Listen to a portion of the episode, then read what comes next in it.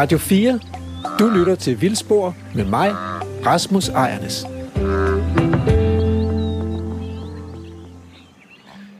Jamen altså, først vil jeg gerne byde øh, velkommen til min gæst i dag. Vi skal tale om store dyr, og jeg har inviteret øh, Camilla Fløjgaard, forsker på Aarhus Universitet. Øhm, og Camilla, hvad er det egentlig, du laver? Øh, jamen, øh, tak for invitationen. Jeg øh, arbejder primært med dansk natur og naturforvaltning, hvordan vi, øh, ja, hvordan vi forvalter naturen i Danmark og passer på biodiversiteten. Se, øh, jeg har jo sådan en, øh, jeg har sådan en gave med til dig her, så kunne du ikke lige øh, prøve at pakke den ud? Jo, det ligner ud fra størrelsen et par nye øh, sko, så det var da dejligt. Jeg kan godt sige, at det er en, det er en hård, hård pakke, ikke? Ja, Vi nærmer os jul, og det er jo... det ligner en skotøjsæske. Ja. Den godt pakket ind med tape her. Det er en skotøjsæske. Det er en skotøjsæske. Den er tung. Mm-hmm. Ja, nu fik jeg låget op. Og så er der en plastikpose Det er der simpelthen, ja. øhm, med det, der ligner. Du må lige åbne den måske. Er du sikker på, at jeg skal åbne den? Ja, Jeg helt sikkert. har lige en knude her, der skal bindes op også. Åh, oh, det lugter faktisk allerede en lille smule. Kan du beskrive lugten måske? Jamen, øh, sådan lidt øh, vådt og lidt muggent og lidt af jord. Og Hvad er der egentlig inde i plastikposen? det er en lort. Det er en, kan du blive mere specifik? Altså, Ja, altså, det er jo lidt, det er den lidt ser svært at... brun ud herovre fra Den ser brun ud, Ja. og den er stor, kan man sige. Der var en grund til, at æsken var tung, og øh, nu er den nok blevet væltet en lille smule rundt, så det er lidt svært at se, men jeg tror måske, det har været hestepærer. Det kunne det godt ligne. Det tror jeg, det er et godt bud. Og så vil jeg faktisk sige noget af det første, der slår mig her. Det er, at den er faktisk fyldt med biller. Der er sådan nogle små øh, koverfarvede biller, der ligger Ja. nede i den. Øh, gødningsbiller. Og øh, ja, nu stikker jeg lige næsen lidt længere ned i den. Den, den er... Den lugter lidt kras. Der er også nogle hår i den, hestehår. Måske noget fra halen. Der er rigtig mange af de her små kårfarvede biller. Ikke dårligt. Jeg har hørt, at der skulle være sandhåret møgbile og almindelig møgbile, møgbile i, i pærerne på den her årstid. Oh, det lugter godt. Ja, det er lidt svært at stå med hovedet ned i den og kigge grundigt efter. Men øh, jeg, jeg øh, tror på det. Du lytter til Vildspor med mig, Rasmus Ejernes. Er det første gang, du ser en lort egentlig? Nej, jeg har faktisk brugt et helt år på at samle lort Hvorhen? Øhm, er så fri. i, øh, i øh, Klelund Dyrehave nede øh, i nærheden af øh, Bilund. Øh, der har jeg samlet krondyr ind, krondyr lort ind i et helt år til et forskningsprojekt. Altså, det er noget, du har fået løn for det, altså. Ja, ja, jeg har fået løn for det. Ja. ja. Øhm, ej, det var faktisk øh, utroligt dejligt. Jeg gik øh, øh, de samme ruter hver måned, fast hver måned, og, øh, og så udover at øh, jeg selvfølgelig skulle have samlet de her lorte ind og sådan noget, så en gang imellem, så så jeg jo også de her krondyr og så øh, årstidernes skiften og sådan. Det var, øh, det var meget dejligt at komme ud i naturen og opleve det. Og hvorfor giver det mening at samle lort ind? Det var, fordi vi øh, havde et øh, forskningsprojekt, hvor vi gerne ville undersøge, hvad de her krondyr, de øh, æder. Mm. Og øh, der kan være stor forskel på, hvad de æder om vinteren og om sommeren, mm. og øh, derfor gav det mening at, at samle lortene ind sådan hver måned i løbet af et helt år. Men, men når jeg lige kigger ned i den her pose med hestepæren mm. der, så kan jeg jo ikke... Jeg, jeg kan jo ikke se, hvad hesten har spist. Det er jo simpelthen en pærevælling, om jeg så må sige. Ja, jeg synes faktisk godt, man kan, man kan se nogle planterester, og dem kunne man godt kigge på i mikroskopet, og sikkert blive øh, klogere på, øh, om det var nogle græsser, eller nogle urter, eller øh, nogle små stumper af grene osv. Så, videre. så på den måde kan man godt ud fra en lort finde ud af, hvad de har et. Okay. Men øh, man kan også med, øh, med DNA-sekvensering af sådan en lort finde ud af, hvad for nogle plante øh, DNA-sekvenser, der er tilbage mm. i lorten. Mm. Og det var det, vi gjorde med, øh, med krondyrene mm. i øh, Klølund Dyrehave. Men, men sig mig engang, øh, altså udover hest, hestepæren der kan sladre om, hvad, hvad hesten har spist, hvad, hvad kan den så ellers sådan en, en, en hestepære der i økosystemet? Jamen altså, vi har jo snakket om de her biller, og jeg, jeg tror, øh, jeg kan ikke huske det eksakte tal, men der er jo flere øh, hundredvis af arter, der faktisk er tilknyttet lort. Øhm, biller og fluer og så videre, øhm, som har en eller anden del af deres livscyklus i sådan en lort. Og, øhm, og derfor er det jo vigtigt, at de er at finde øh, i, øh, i, i, øh, på naturarealerne eller i landskabet, for at øh, alle de her øh, dyr, de kan fuldføre deres livscyklus og have et levested osv. Ja, altså ja, hvis man interesserer sig for øh, møgbiler, ikke? Eller hvad? Altså fordi, hvad er, hvad er den dybere mening med, at der skal være møgbiler ude i naturen? Jamen altså, øh, jeg ved ikke, om der er en dybere mening med det, men, men møgbillerne udgør jo en del af, af biodiversiteten. Det er en meget øh, divers gruppe, og, og man kan sige, at de jo også er øh, både det, at hesten æder noget af, af, af de øh, planter øh, i naturen og omsætter det til lort, og, og billerne, øh, nogle af dem graver det ned og så videre. Øh, øh, men det er ligesom med til at, at lave en omsætning i økosystemerne. Så slutter kredsløbet der, naturens kredsløb, så der, at, at vi har nogle heste, de spiser nogle planter, og planterne kommer ud i den anden ende som hestepager, og så nedbryder billerne hestepærerne, og så kan planterne starte forfra med. Er det, er det er kredsløbet sluttet der? Nej, nej, nej, fordi så er der jo også øh, insektædende fugle og sådan noget, som har meget gavn af, at øh, der er de her hestepærer med store insekter i, øh, hvor de så øh, kan rende rundt og, og finde deres føde. Det er jo nemlig det, der er, altså. Og der er jo faktisk en del af de her store insektædende fugle, som har været i tilbagegang i vores natur. Jeg kan huske, at jeg har været i Afrika i sådan et græsningsøkosystem, og jeg blev overrasket over, hvor mange storke der var der, øh, hvor mange forskellige arter af stager, der var der, og altså glansstager, hvor mange hønsefugle, der rendte rundt på jorden. Og de har jo selvfølgelig alle sammen haft brug for at finde nogle insekter, de kunne æde. Ja, så, øh. Men altså, man snakker også om, at, øh, at det er øh, en udfordring for storken, ikke? At, den, at den flyver til Danmark og øh, i løbet af foråret, og så øh, de fleste dyr i Danmark kommer først på græs i løbet af maj. Øhm, og, øh, og det betyder, at der ikke er, øh, der er stort set ikke noget lort med insekter i, mm. øh, i det tidlige forår, mm. for eksempel. Jeg var inde og tjekke den danske rødliste, altså denne her fortegnelse over truede arter i vores natur, dyr og planter og svampe og sådan noget. For jeg tænkte, hvordan, jeg skal lige tage et tjek på, hvordan går det egentlig med de her møgbiller. Jeg kan se, at, at der er faktisk en række arter, der er uddøde. Der er også mange, der er sjældne og truede og sådan noget, men der er faktisk også arter, der er uddøde fra vores natur. Mm. Øh, og, øh, og spørgsmålet er, hvad, hvad, hvad er det, der har gjort, at de er forsvundet fra den danske natur, og er det noget, vi skal være bekymret, bekymret over? Jamen altså, øh, jeg vil tro, at øh, der er mange af dem, der er forsvundet med de store dyr, der mm. er forsvundet mm. fra landskabet. Øhm, så øhm, og derudover så kan man sige, at der også er øh, øh, at det også har en negativ påvirkning på, øh, på de insekter, der lever i lort, hvis øh, dyrene for eksempel har fået ormemiddel. Og det gør man jo med rigtig mange husdyr. Øh, så får de sådan en ormekur.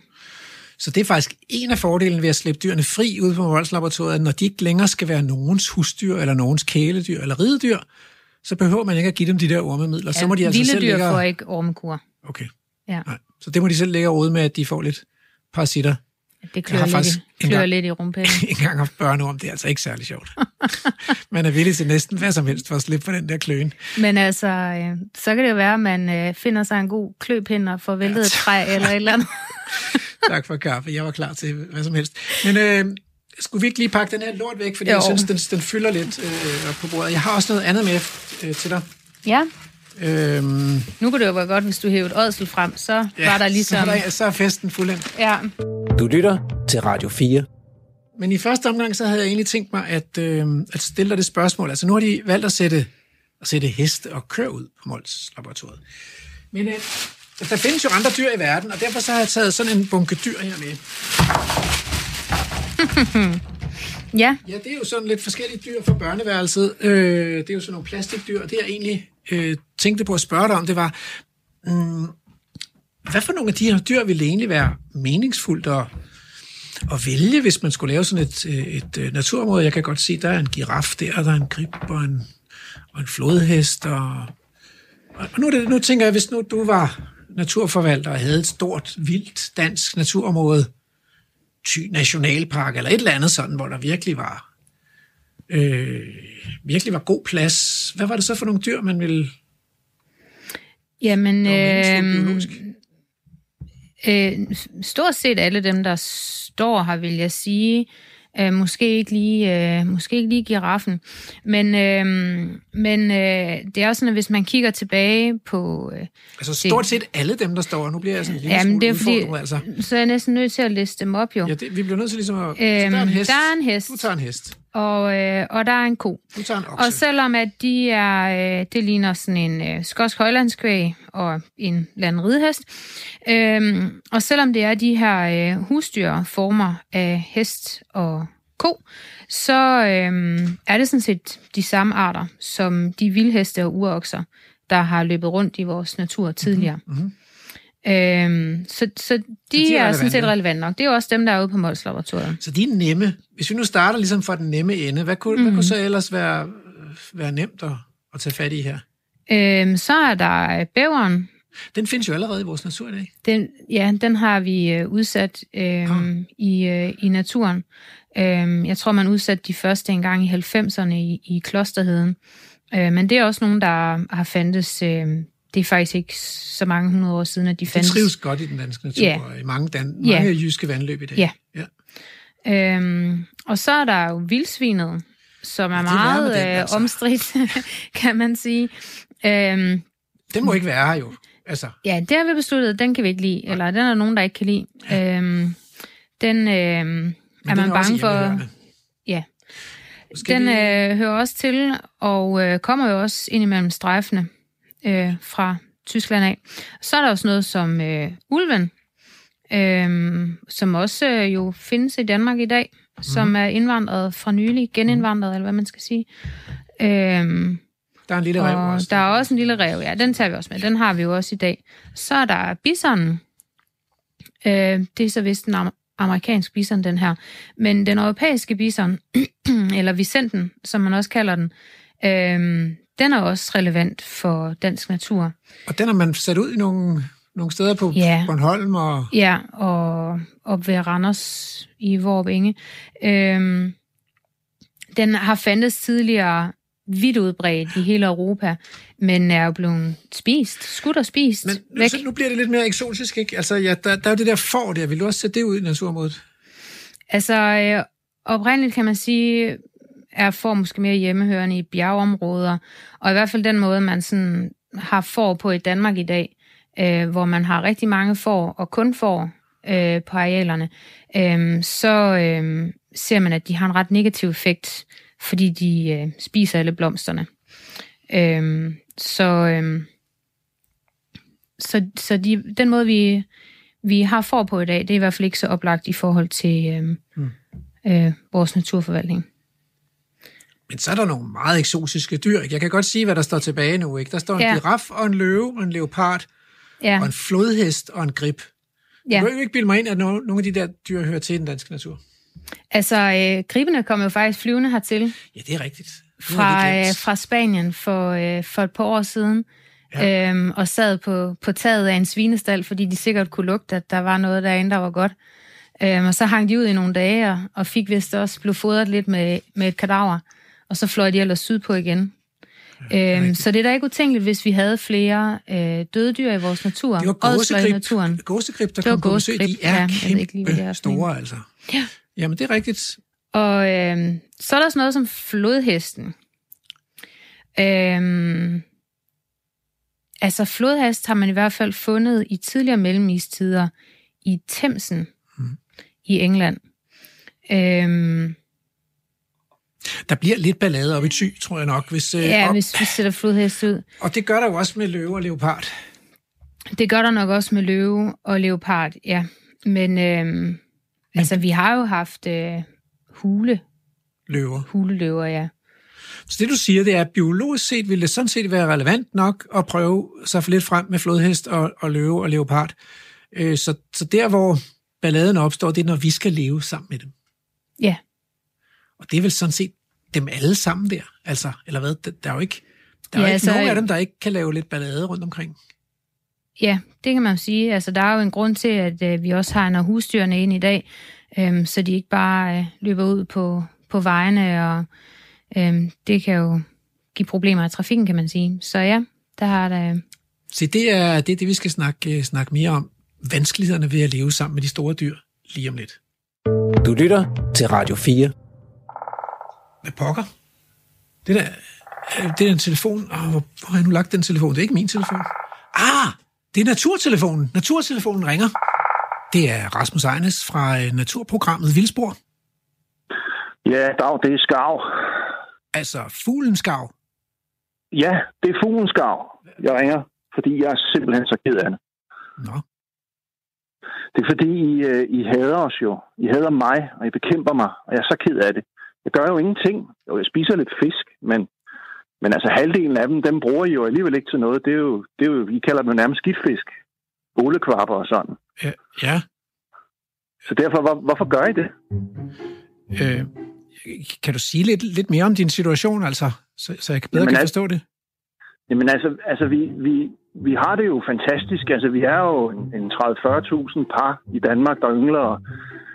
Vi yngler i dejlige træer, og vi yngler, yngler på nogle sandøer rundt omkring, og har det rigtig fint, og, og mange, og vi elsker jo fisk. Og så er I bare så sure på os. Nu, I siger også, at vi spiser nogle af jeres fisk, som I ellers skulle have spist. Ja, det gør vi da også, men altså, altså halvdelen af dem er bruger jeg alligevel ikke til noget. Men, men er det ikke rigtigt nok, at I skider jo de der, øh, I, de skider jo de der træer i, i stykker? Er det ikke? Jeg har, synes, jeg har set sådan nogle skavkolonier der. Det ser jo farligt ud. Nå jo, men altså, men ved du hvad, altså vi skal jo bruge dem til vores redder og vores unger. Altså vi, vi ja. skal bruge dem som redestativer. Vi, vi flyver ind, og så knækker vi grenen af, og så, så fodrer vi jo vores unger, og vi spiser selv. Og så vi, ligesom jer, så skal vi jo af med lorten, og, og den løber altså ned ad stammerne, og så dør træerne. Men ved du hvad? Øh, Jeg har hørt, jeg har hørt af nogle af de her biologer, I har. Jeg ved ikke, om du er en af dem, men, men, men altså, I, I vil jo så meget, meget gerne have urørt skov. Og ved I hvad, når, når, når vi skider på træerne, og de dør, ved du så, hvad der kommer op? Det, der kommer op igen, det er jo den mest uberørte skov, der kommer det vildeste, I kan tænke jer. Der gør vi jo noget godt for jer. det, det har jeg ikke tænkt på, ja. Ja, Og det har du ikke. Nå, det gør vi. Det snakker vi hele tiden om ude i kolonien. Vi har ikke forstået det. okay. Altså, øh, jeg tænker også på skaven som lidt klodset fugl, men, men du, du siger altså, at, at du er ikke en ond fugl. Nej, Jamen, jeg er sort. Det er godt.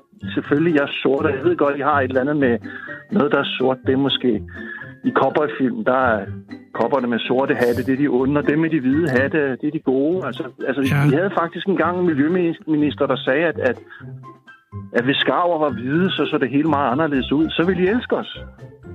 Men behøvede I at svømme op i vores vandløb og spise de sjældne fisk? Altså, kunne I ikke nøjes med de almindelige fisk?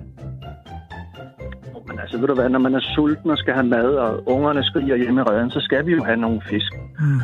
Og oppe i de her vandløb, der har I jo også øh, sat en masse, masse fisk ud til fiskerne. Og mm. dem svømmer vi op og spiser. Der er selvfølgelig også ryger en sjælden fisk i ny og næ. Men ved I hvad?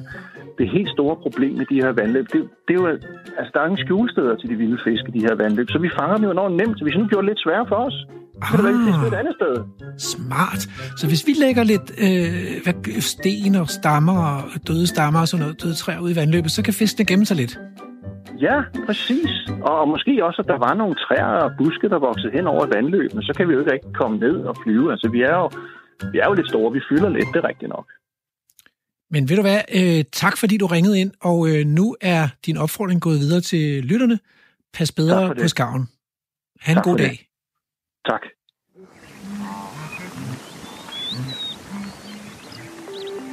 Du lytter til Vildspor med mig, Rasmus Ejernes. Du øh, lytter til Vildspor, og øh, i dag der handler Vildspor om øh, de store vilde dyr, og om hvordan vi kan give plads til, give mere plads til, at der kan være store vilde dyr i den danske natur igen. Og for at blive klogere på det, har jeg inviteret Camilla Fløjgaard i studiet. Du er forsker ved Aarhus Universitet, og du forsker i store vilde dyr og rewilding. Og øh, du var egentlig lidt, ja, vi diskuterede de her øh, vilde dyr og du valgte plastikdyr ud til vores øh, naturreservat. Og der var dyr, du savnede, så du, øh, du har egentlig brokket dig lidt over. Hvad var det for en dyr, du synes mangler her? Elefanten. Elefanten. Så ja. du er simpelthen ikke, du er ikke nok i en, en flodhest og, og en løve og en leopard. Du vil også gerne have en elefant. Og, og giver det mening med elefanter i Danmark? Ja, så der har jo tidligere været elefanter i Danmark, man har fundet. Ja, mammutter i istiden. Nej, man har også fundet øh, fossiler fra øh, skovelefanter i øh, sidste mellemistid. Øhm, så det Så var ikke det. marmutter. Alright. Øhm, men, men elefanten vil så om muligt være endnu mere besværlig end de dyr, som vi har kigget på her. Ikke? Øh, Altså, en ting er, er en hest, der er løbet ud af indhegningen, men en elefant altså. Og, og hvor skulle man i øvrigt få elefanter fra? Jamen altså, nu har jeg jo hørt, at regeringen har købt nogle billigt, så øh, kunne det da være et Ah, sjovt ja. eksperiment at sætte dem ud i den danske natur. Jeg har hørt, at de faktisk skal, skal ud og gå ved, i Knuttenborg. Ja, Så der er også nogle dejlige store egetræer, de kan knuppe sig op af dernede.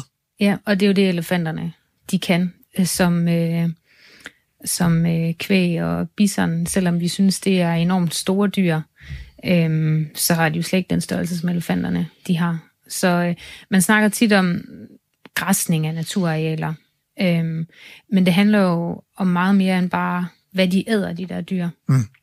Øhm, det handler også om, øh, om den lort, de efterlader, og de ådsler, de Og efterlader. prøv at høre, jeg har faktisk du bad mig om at tage, tage sådan et, øh, et kranie med her, ikke? Og jeg har selv fundet det ude i skoven, ikke? Så det er ikke mm. et elefantkranie, jeg tror, ah, det er et, et nej, rådyr. det- Ja, jeg tror, det er en rev, ikke? Man kan bare sige. Man kan godt mærke, at jeg er botaniker. Nå, ja. men, øh, men, men, men det er jo et dødt dyr, kan man sige. Ja. Det er et stykke tid siden, det er dødt. Det er rimelig afpillet. der er ikke meget kød tilbage på det, det der kranium, det er helt hvidt. Øhm, men, men hvilken mening giver døde dyr i vores natur? Jamen, øh, jeg synes, de giver øh, lige så god mening som øh, gødningen.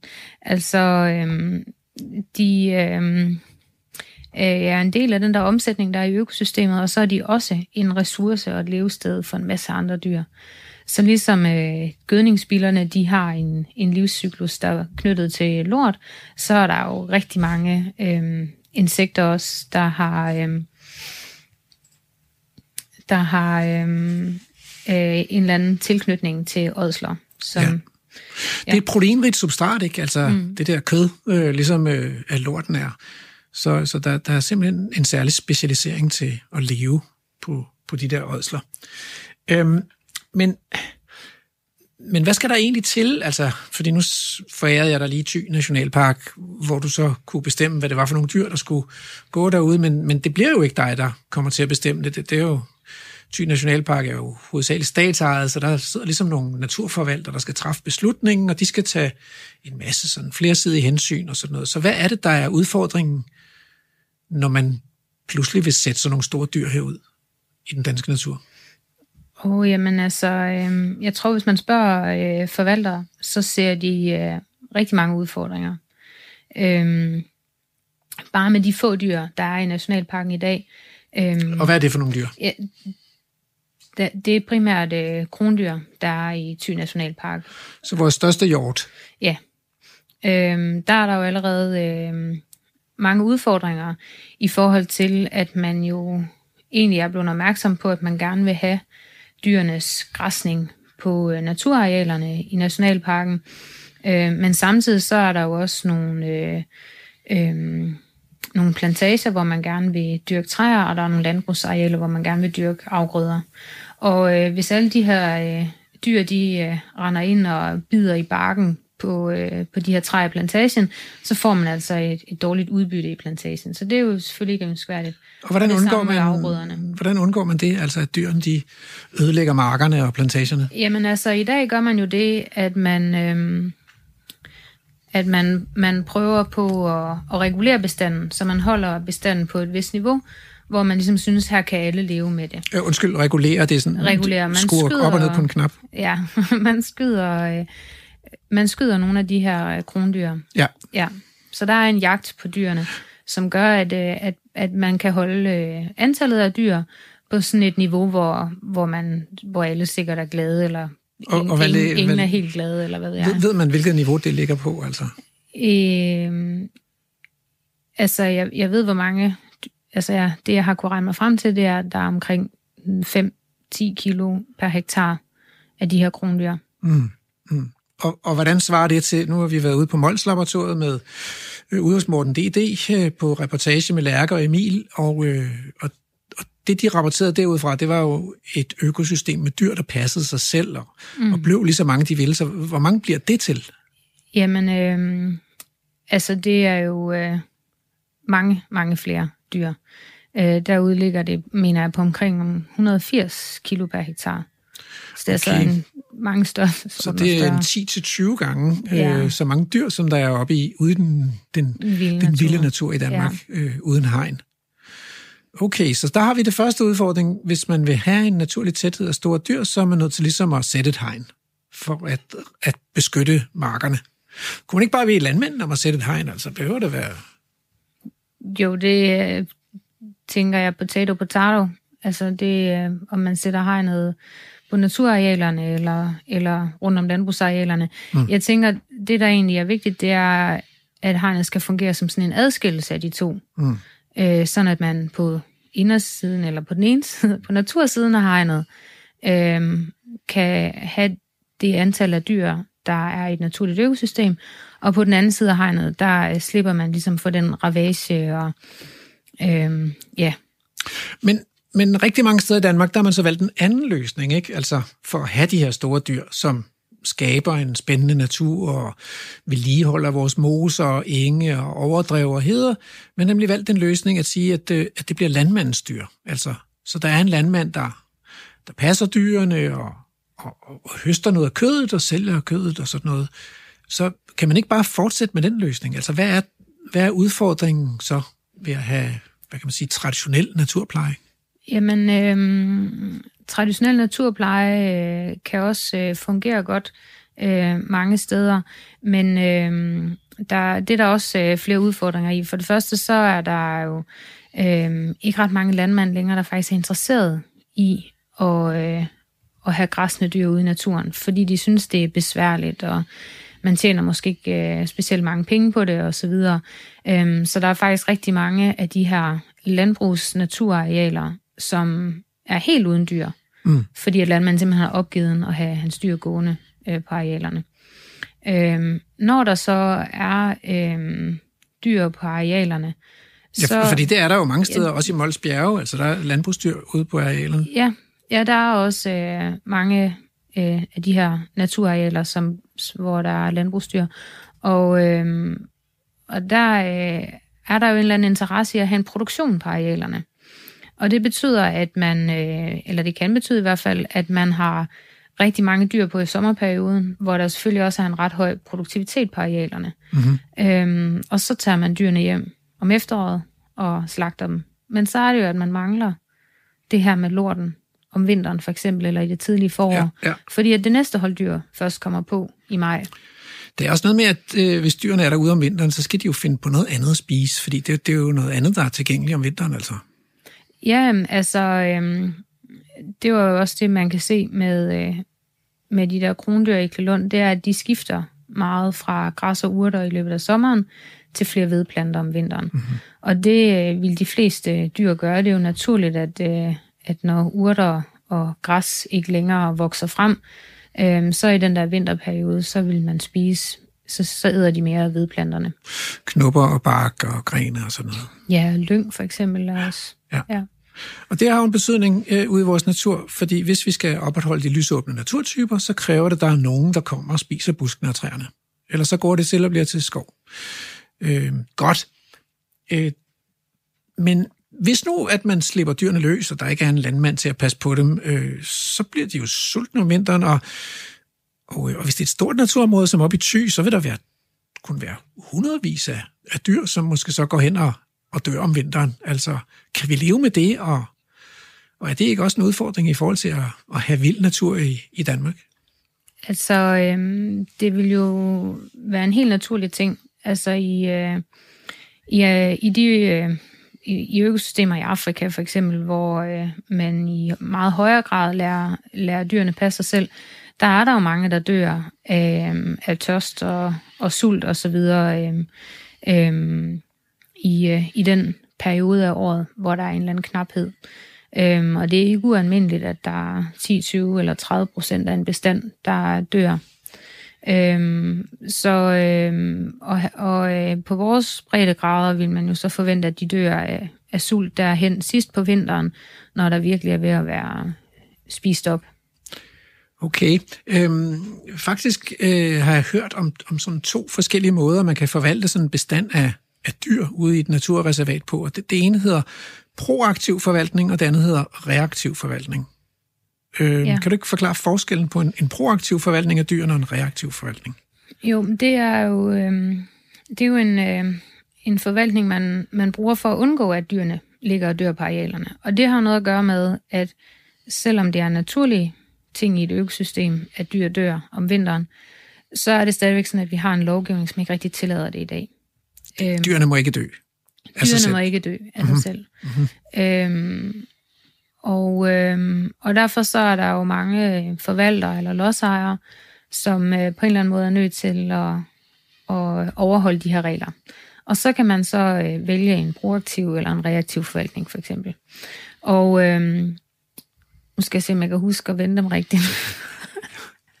Men pro er altså, hvor man på forhånd, proaktiv, øh, øh, det er, hvor man ligesom på forhånd beslutter sig for, øh, hvor mange dyr tror vi, der skal være på det her areal. Øh, det kan man jo gøre ud fra, øh, hvordan gik det sidste år? Havde vi lidt for mange dyr? Blev de lidt skravlede? Havde de svært ved at klare sig igennem vinteren? Øhm, eller havde vi for få dyr? Synes vi ikke, at der er nok øh, spist op på de her mhm, arealer? Mm. Øhm, er de ved at gro lidt for meget til, så skal vi måske have nogle flere dyr. Så man vælger, øh, eller det kan også være nogle andre målsætninger, man har, men man vælger i hvert fald mange dyr, man vil have. Og så udnytter man typisk øh, øh, jagtsæsonen øh, i efteråret til at, øh, at få nedbragt antallet af dyr øh, til det niveau, man har og, sat sig Og reaktiv er altså noget andet? Ja, reaktiv, det er jo så, hvor man ligesom i højere grad prøver at lade naturen bestemme, hvor mange dyr der er plads til. Så det kræver, at man øh, holder øje med dyrene i løbet af vinteren, øh, hvordan, de, hvordan de har det, altså hvor meget de taber sig, og om de begynder sådan at blive apatiske, og, og øh, ja, mm. og, når og, de så... og sulte. Og så øh, når man ligesom vurderer, at øh, det her det er dyr, der alligevel ikke vil overleve vinteren, så kan man så gå ind og aflive det. Okay, så det er en, jo en mere naturnær måde at forvalte det på, fordi man først tager dyrene ud, når de i virkeligheden ikke længere har nogen effekt ud i økosystemet. Ja. Men ja, så kan man jo så diskutere, om dyrene gerne vil tages ud, eller om de egentlig bare gerne vil have lov til at lægge sig og dø derude. Men Ja, men det er en anden det diskussion. Er, ja, men, det er også en lovgivningsting. Men når de så er døde, uanset om det så er for en, en, en geværkugle, eller, eller om de er døde af sig selv, øhm, kan man så lade dem ligge derude, så de kunne blive til glæde for ådselsfagnaen og, og de store fu, vilde fugle og sådan noget, der kunne spise noget, nogle af de biller her? Altså, øhm, det er i hvert fald ikke så nemt at få lov til at lade dem ligge. Øhm, vi har noget, der hedder biproduktforordningen, tror jeg det hedder, uh. som er ja, som er sådan en øhm, ja, en EU-regel, der kom øhm, dengang man havde problemer med øh, mund- og klovsyge. Mm. Øh, og man ligesom skulle undgå, at det smittede og så videre.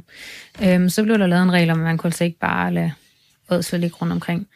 Øhm, så de skal fjernes? De skal fjernes, køres til destruktion? Køres til Ja, ja, ja. ja, det skal de. Så får vi sæbe, eller hvad vi nu får. Det gjorde man i gamle dage. dage. eller... Ja. Nej, det lyder ikke godt. tak for kaffe.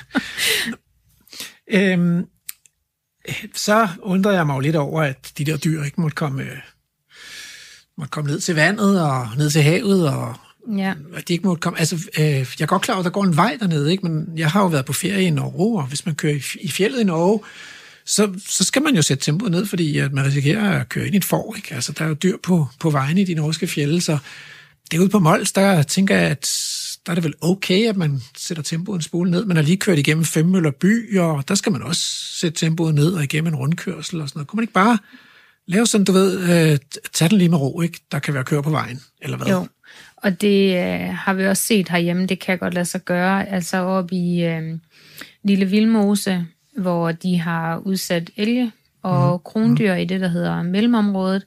Der er der også nogle, nogle ret store offentlige øh, asfalterede veje, der går ind igennem det her moseområde. Øh, og der, øh, når man passerer øh, øh, elhegnet, Øhm, ja, så... El, elhegnet. elhegnet. Øhm, ja. det, det er et ret uh, stort... Man er ikke i tvivl om, at man kører ind i området. Der er sådan en flot uh, port, vil jeg nærmest kalde det, med um, at skilte om, at der er elger, og man skal selvfølgelig uh, sætte fart ned. Men jeg mm. tror faktisk stadigvæk, man må køre 60 km i timen ind igennem. Man skal selvfølgelig... Det holde øje med, at der ikke kommer en el løbende over vejen. Ja, altså der er jo mange, der er bekymret for, at der er færre flyvende insekter, der smatter ud på forruden af bilerne, men altså det er jo meget bedre, end hvis det er en el, der smatter ud på forruden af bilen. Det er virkelig, så er man altså øh, prisgivet. Jamen altså, øh, jeg havde lidt overvejet, om ikke vi skulle prøve at ringe til, øh, til Sydjords Kommune for at spørge dem, om hvordan det kan være, at de her øh, øh vilde heste og, og vildkvæg ude på Mols ikke kan få lov til at, at gå ned i vandløbet og, og soppe og og lave lidt forstyrrelser øh, for at skabe noget variation nede i vores vandløb. Så skulle vi ikke prøve det? Jo.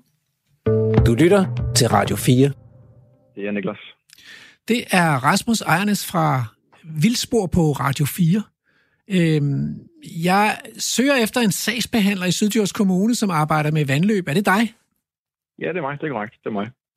Super.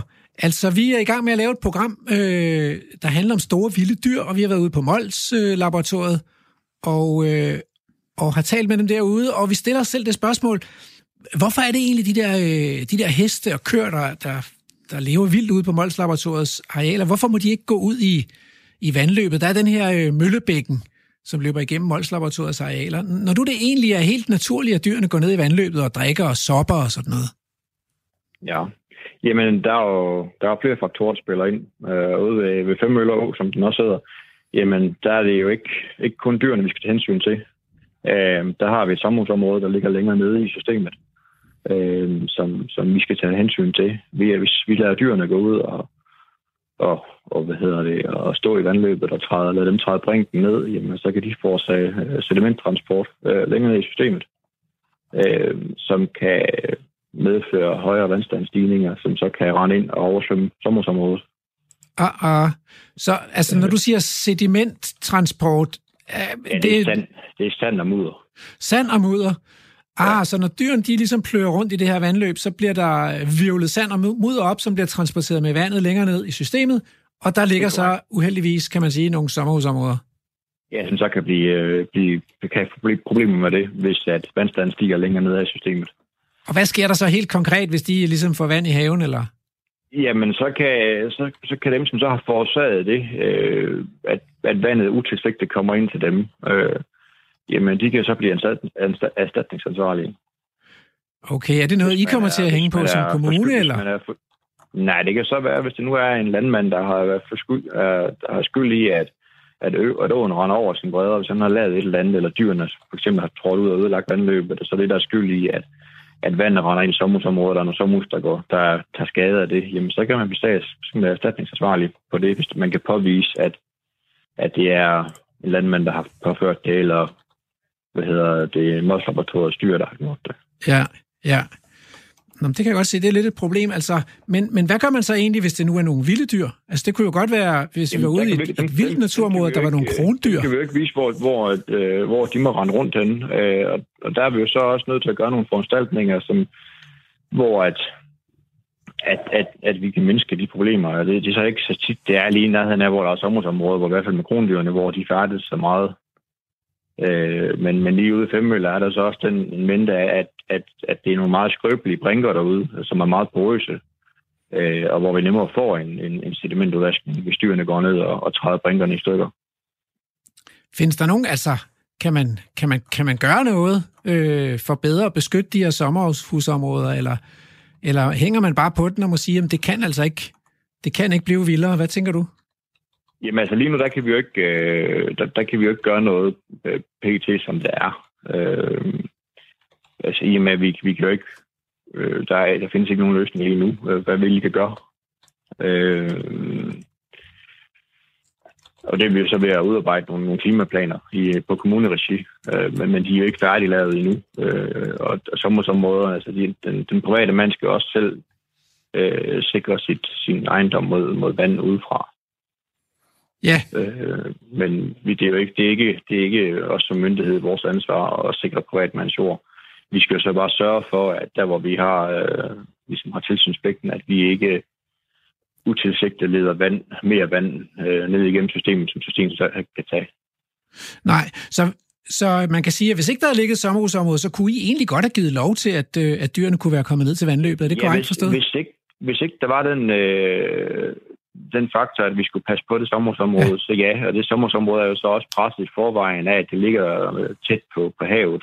Ja. Så det er også påvirket, når vandstanden stiger i Wien. Så der er mange faktorer. Det er ikke kun båden, der spiller ind der. Det er også Det er Wien, rigtigt. der gør, at, at de kan komme svært ved at komme med vandet. Hvis det så regner rigtig meget, og vandstanden ude i havet er, er høj, og vinden den er lige er fra, Ja. fra, fra syd lige ind i sommerområdet, jamen så er der jo flere faktorer, der spiller ind, øh, hvor de så kommer med vandet, og så vil vandet jo stige. Ja. Så, så der er mange ting, vi skal, vi skal øh, have med, når vi øh, laver sådan nogle projekter. Nu, nu siger du havet, fordi havet ligger jo lige ved siden af, af Mols Laboratoriets arealer, og, og, og jeg har jo tænkt på, at det egentlig er fjollet, at dyrene ikke også kan komme til stranden, fordi så vil de kunne få nogle af de her mineraler, som de skal bruge, øh, i stedet for at der skal stilles sliksten op til dem. Øhm, hvis nu de der dyr, hesten og køerne, skulle have lov til at, at passere landevejen dernede, så de kunne komme til havet, er det, er det så også jer i kommunen, jeg skal tale med? Eller er hvem har egentlig- Men hvis, hvis de skal ned på, på, øh, På stranden? på stranden og gå, så er det jo den private lodsejer eller staten, hvis det er staten, der ejer stranden. Jamen her ejer Mols Laboratoriet selv et stykke af stranden faktisk, ja. så, så jeg tror problemet er, om de kan få lov til at gå over vejen. Jamen, øh, det kommer an på, hvad det er for en foranstaltning, man laver. Øh, om, om de vil give tilladelse til det, det kan jeg ikke svare på. Nej. Om vores vejafdeling vil, vil give tilladelse til sådan Nej. et projekt. Det, det er heller ikke, dit- det er jo heller ikke, øh, Nej. heller ikke din gebet. Hvad, hvad tænker du selv om, øh, altså du er jo også, du er jo også borger, og, og, og jeg, altså hvad tænker du selv om sådan en, en vildere, vildere natur med sådan nogle store dyr derude på Mols Laboratoriet? Er det, Jamen, nu, jamen, nu er jeg selv naturmenneske, og ja, så det, det synes jeg jo er fint. Ja. Øh, Ja. Altså, hvis jeg selv skulle se udenfor, uden jeg har embedsmandshatten på, Ja. jamen, så kunne jeg da ikke se, at, at så synes jeg, det er spændende, at, at dyrene fik lov til at, at, at gå noget mere rundt. Ja. Øh, men naturmennesker i mig siger jo så også, at, at det vandløb der øh, er også et, som, hvor der er mange fisk i, øh, og, og det, det kan man også ødelægge, så der er mange faktorer også der, som, hvor også igen, ikke, man vil gerne have dyrene, kommer ned og går ned i vandløbet, men naturmennesker i mig vil også gerne have, at der er fisk i vandløbet, så det er sådan lidt, og det kan det også godt være, det er ikke at det ikke kan være, bare fordi køerne går ned, men, men der er mange faktorer, der spiller ind. Ja, ja. Øh, Så udover sommerhusejerne, så er der også et hensyn til de fisk og, det andet liv, der er i Ja, vandløbet. der er jo bio, altså biodiversiteten i vandløbet, skal man også tænke på, når man Ja. ja. tænker ind, og ikke man forurener. For når køerne ikke går ud, hvis de nu får lov til at gå ned og, og kan drikke, uden at man laver et, et drikkested øh, dernede, som der ligesom er af, afhegnet fra vandløbet, hvor man ligesom tager vandet ind fra vandløbet ind bagved, øh, hvad hedder det, diget, jamen øh, så vil de jo også, så kan det ikke undgås, at de øh, hvad hedder det, forretter deres nødtørst dernede. Jo. De vil Ja. sidst og skide i vandet, og det Ja. er jo næ- næringsstoffer, som man tillader til vandløbet, så, som vi heller ikke vil, vil have. Men de kan også skabe noget variation i sådan et vandløb, ikke? Som, det, altså, jo, det jeg har også godt. hørt, at vi mangler lidt fysisk variation, så der kunne også komme nogle Jo, nye levesteder for... Det, det kan det også. Altså Ja. de steder, hvor vi ikke har de problemer, som vi lige præcis har ude i Femmølle Å, Ja. ja. jamen, der, er- der vi har andre projekter i andre vandløbssystemer, hvor øh, at vi ikke øh, har de problemer, som vi lige har i, i Femmølle Å. Ja. Hvor at, at øh, jamen, afgræsning bliver med til at lave en, en, en, nogle variationer mm. i, på, i landskabet og også i vandløbet, som, hvor det så vil finde andre forløb Mm. øh, og få mere, hvad skal man sige, natur på, på den måde. Øh, det kan bare ikke lade sig gøre i, i Femmølle Å. Jeg tror, jeg vil sige tak for, at du har gjort, gjort mig klogere på, hvad det er for nogle udfordringer, man står med med de der store dyr. Det var fedt. Ha' en god weekend. Tak i måde. Du lytter til Vildspor med mig, Rasmus Ejernes. Så blev vi så kloge fra Niklas fra Sydjyllands Kommune, Niklas Bøjton. Øhm, hvad, skal vi, hvad skal vi mene om det? Altså, det var jo øh, nogle fornuftige overvejelser, han har gjort. Og hvor peger de hen? Mm, Det handlede rigtig meget om øh, sommerhusene, Ja, det gjorde det jo og ikke så meget om naturen.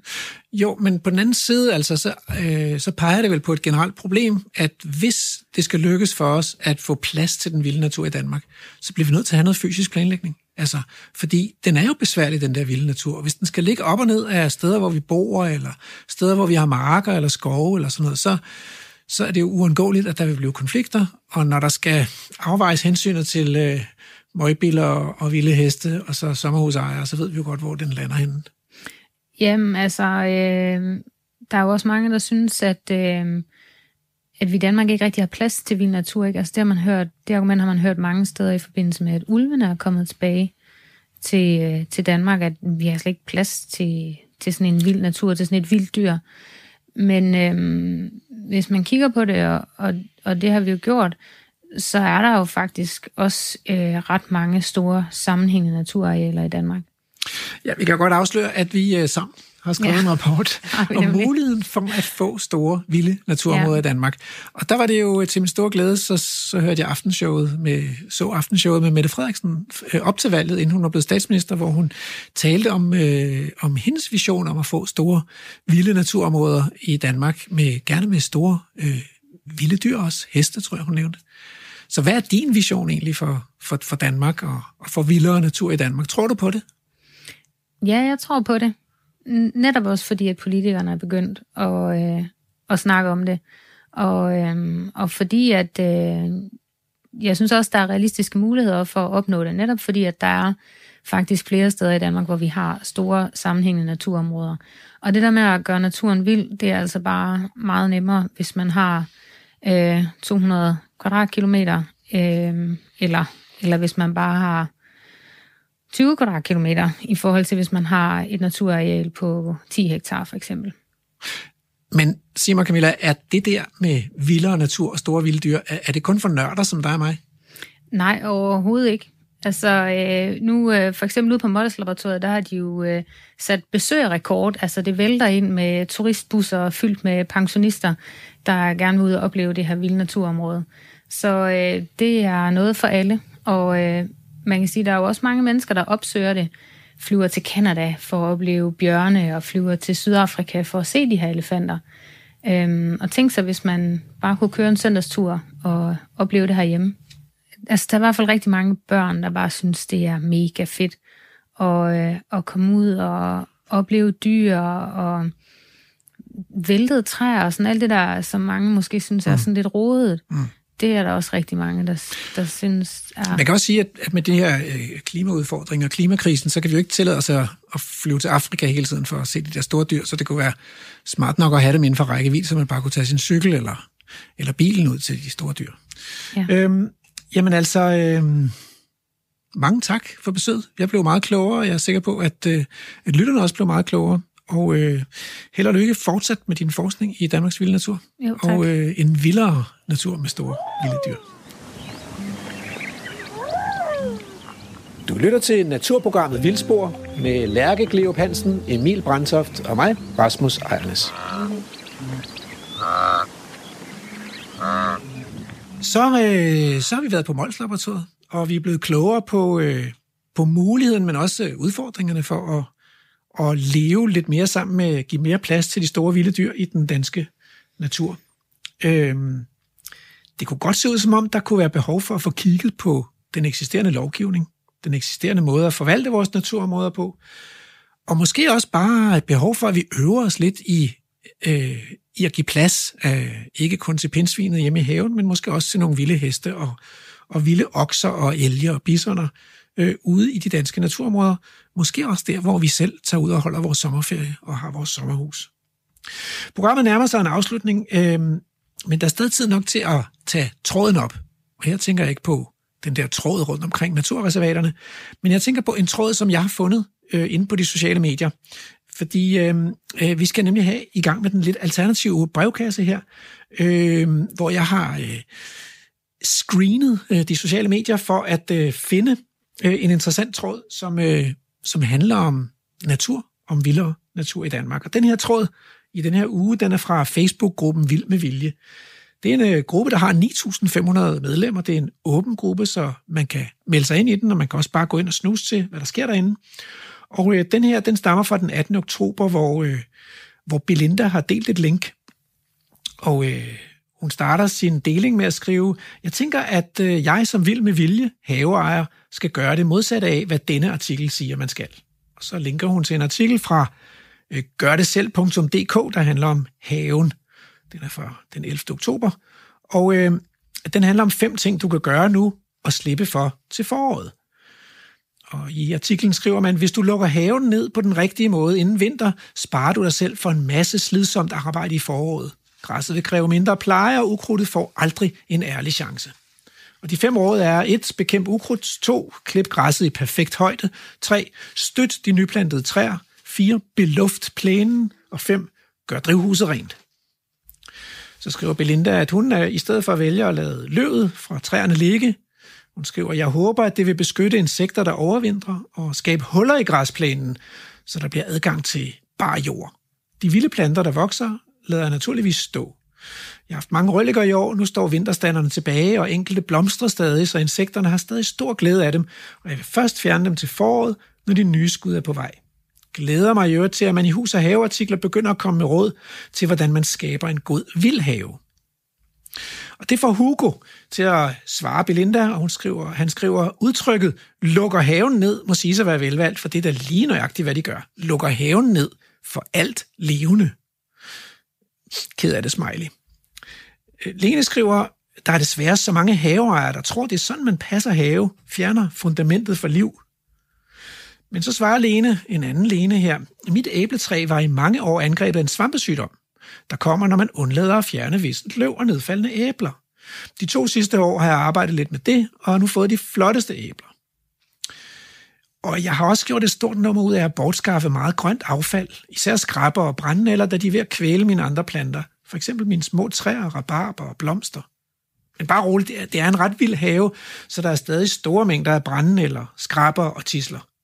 Mit største ønske er at få system i disse planter, så man undgår at brænde sig i nyttehaven og på hyggearealet.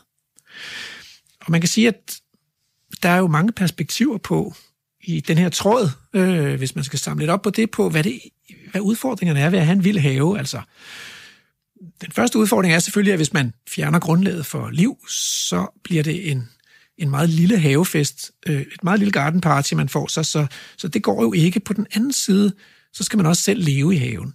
Så det nytter ikke noget, at man brænder og stikker sig. Det nytter heller ikke noget, at man ingenting gør, fordi så går det hele til, og så ender man med at, at bo i en urskov, mørk og fugtig urskov. Det kan godt være, at den er god for biodiversiteten, men, men måske bliver man ked af at bo der. Øhm, og der er jo en grund til, at, øh, at sådan en have, den, øh, den gror til og bliver mørk og skygget, hvis man ingenting gør. Og det er jo lige præcis det, programmet i dag har handlet om. Det er de store dyr. De store dyr mangler. Og det er jo de færreste, der har en Shetlandspony om i haven. Jeg kunne faktisk godt selv tænke mig en, så hvis der er en, der ligger inde med sådan en Shetlandspony, så kunne det være fint at få den på vinterbesøg, så den kunne gå og, og græsse lidt i min have her om vinteren. Men, men det har man jo ikke, og derfor er, er, er den vilde haveejer nødt til at selv at påtage sig opgaven med at være vildhest eller, eller elefant og beskære lidt i træerne og buskene indimellem og, og, og klippe lidt i, fjerne lidt af det her, den her biomasse, der er øh, også i blomsterengen. Du lytter til Radio 4. Ja, men hvad har vi så oplevet i dag, og hvad har vi lært? Vi har været på tur ude i øh, Mols-laboratoriet. Øh, det er, vi er blevet vist rundt af Emil Brandtoft og, og Lærke Kleop, som, øh, som var ude at besøge Morten D.D. Hansen og se, hvordan at de ude på Mols-laboratoriets arealer har sluppet de vilde heste og, og de vilde kør løs. De må nu passe sig selv, og det gør de, og de trives og har det godt, og bliver flere og flere. Og det er super interessant at se, hvordan de påvirker økosystemet derude og, og skaber åbninger og lys til alle de her lyskrævende arter, der er derude. Så har vi haft besøg af Camilla Fløjgaard i studiet, der har forklaret, hvad det betyder for den danske natur at, at have store dyr, at de store dyr lægger deres kokasser og hestepærer til øh, et rigt liv af, af biller og svampe og fluer, som igen befordrer et rigt liv af, af fugle. Og øh, vi er også blevet klogere på, at det er ikke så nemt at leve sammen med de der store dyr, når man først har vendt sig fra. Altså, de fylder noget, lidt ligesom os mennesker. De fylder noget, og de risikerer at lave ballade i trafikken og ude i landbruget og ude i skovbruget. Så øh, hvis vi ønsker at genfortrylle verden, at invitere de store dyr til at være med til at leve i Danmark sammen med os, så, øh, så er der noget, vi skal til at øve os på. Vi skal til at øve os på at give plads. Være lidt mere tolerante. Du har lyttet til Vildspor på Radio 4 med Rasmus Ejernes. Og hvis ikke vi ses ude i naturen i den kommende uge, så øh, høres vi ved på lørdag fra 10.05 til 12.